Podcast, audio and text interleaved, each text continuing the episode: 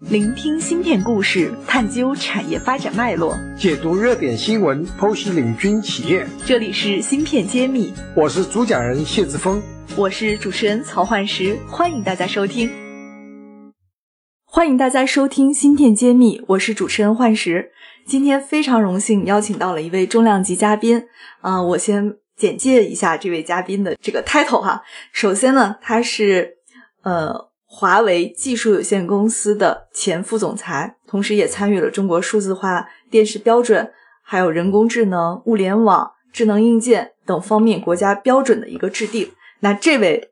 就是我们今天的主要的一个嘉宾张俊博士。那么下面有请张俊博士跟我们听友们一起打个招呼。大家好，我是张俊，很高兴跟大家聊聊天儿。那么首先想问问这个张博士。您也是从华为这样硬科技的公司出来的，然后又做了很多投资，也做了很多产业推进的工作。那像您过往的职业经历里边，或者是说您这几年有没有投过我们芯片揭秘这种关注范围里的这个芯片型的公司？其实我在九十年代就参与投资了这个第一个芯片设计公司，就是呃著名的苏州国芯，他当时做出了这个中国第一个。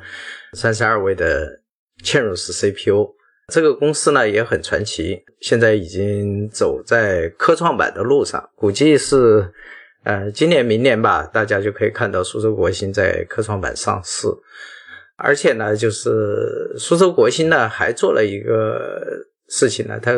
它的 IP 呢后来把它转让给了个中芯微，然后大家都知道中芯微呢已经被马云的阿里巴巴已经收购了。阿里巴巴宣称自己有自主知识产权的嵌入式 CPU，有人工智能的 AI 芯片，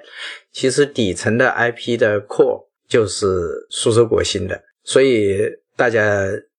就从这个可以看出来。我在上海交大做博士后期间呢，实际上是制定中国的数字电视标准。大家都知道，制定标准呢，它就面临一个问题，就是没有现成的芯片。所以当时的那个信道的芯片呢，后来叫 DTMB 标准，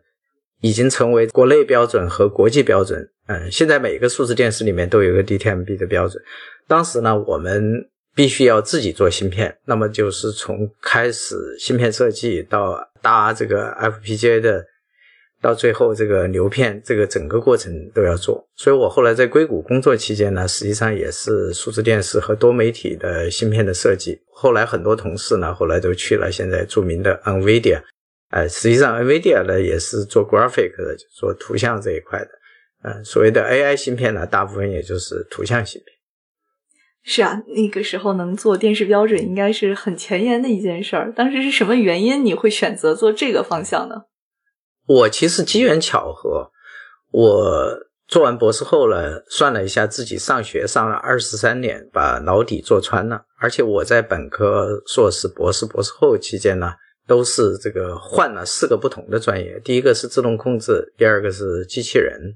第三个是这个人工智能，第四个是通信。所以我后来能够在华为做副总裁，负责软件公司，而且我还有其他的一个 title，就是华为的 Chief Science。那个任老板曾经跟我开玩笑说：“说张博士就是学的专业比别人多，学四个专业。”呃，而且我当时在华中科技大学学的硕士，当时就是机一系，现在叫机械学院啊。华中科技大学呢是机械方面中国的第一块牌子，当时出了一批院士。很荣幸的是，当时我的几位老师，当时都还是年轻老师啊，都后来都成了院士。特别是我的那个导师之一周继教授，后来一直是做到中国的教育部部长和工程院的院长。当时学机器人，其实那个时候还很早，那个时候好像是熊有伦老师给我们上第一节机器人的课，我们都觉得机器人还只是科幻的东西，而且学那个专业也不受待见。当时觉得这个东西很难落地，啊，后来熊有伦老师也成为中国机器人的第一个院士，再后来到上海交大学这个人工智能，实际上就是图像处理、图像分析这些东西。当时的目的呢，倒没有呃去有很多民用的应用，当时的主要的应用呢，就是研发中国的巡航导弹。所以我当时很骄傲的就是我我在电子学报上以第一作者发表了一篇这个文章，就是我的那个算法超过了战斧式巡航导弹，而且后来被这个呃航天部在中国的巡航导弹上采用了。所以我后来读硕士、博士、博士后都是免试的。芯片揭秘，产业人自己的发声平台。联系我们可添加文下微信号。所以那个时候，其实您就跟军工做了一些结合了。是啊，所以我后来为什么军民融合、国家军民融合的专家组专家，呃，这个工信部的军民融合评审，我要做专家了，可能就是因为我上学的时候，我还在做研究生、博士的时候，我就是巡航导弹的最核心的技术，就是叫图像匹配。其实大家现在看到有个很火热的一个应用，就是无人驾驶和自动驾驶。其实，在巡航导弹图像匹配的技术上看来呢，那么自动驾驶呢，只是巡航导弹的一个简化的、不能再简化的一个简化版。对，实际上它的应用复杂度已经是完全不是一个数量级的了。对，因为巡航导弹是在飞，车是在开，你想想飞的东西要能够自动驾驶。要求是极高的，所以当然巡航导弹这种东西也是不惜血本的啊！一个巡航导弹相当于一辆飞机的价格啊！但是美国有了战斧式巡航导弹，中国必须要去赶超它。后来我的办法就是用合成孔径雷达图像加上光学图像进行传感器的融合，那么从精度上超过了美国战斧式巡航导弹，而且我可以全天候的打击，无论是晚上还是白天，无论是沙漠。还是沙漠风暴，还是 暴雨啊，我都可以，因为我是用雷达来匹配的。我就说，只要雷达能够穿透的东西，包括一些呃轻微的遮挡物，比如说军事上的那种帐篷啊，都可以穿透。我听说您最近在看那 DSP 芯片，DSP 对，那什么逻辑？您看这个芯片呢，是有什么特别的一个原因吗？哦，DSP 呢是我们要投的一个标的，这个项目呢是。实际上呢，就是 DSP，我一直很很早就关注了，因为当时上海交大也出了一曾经的 DSP 的那个造假的一个丑闻嘛，所以呢，DSP 呢也是中国芯片之痛，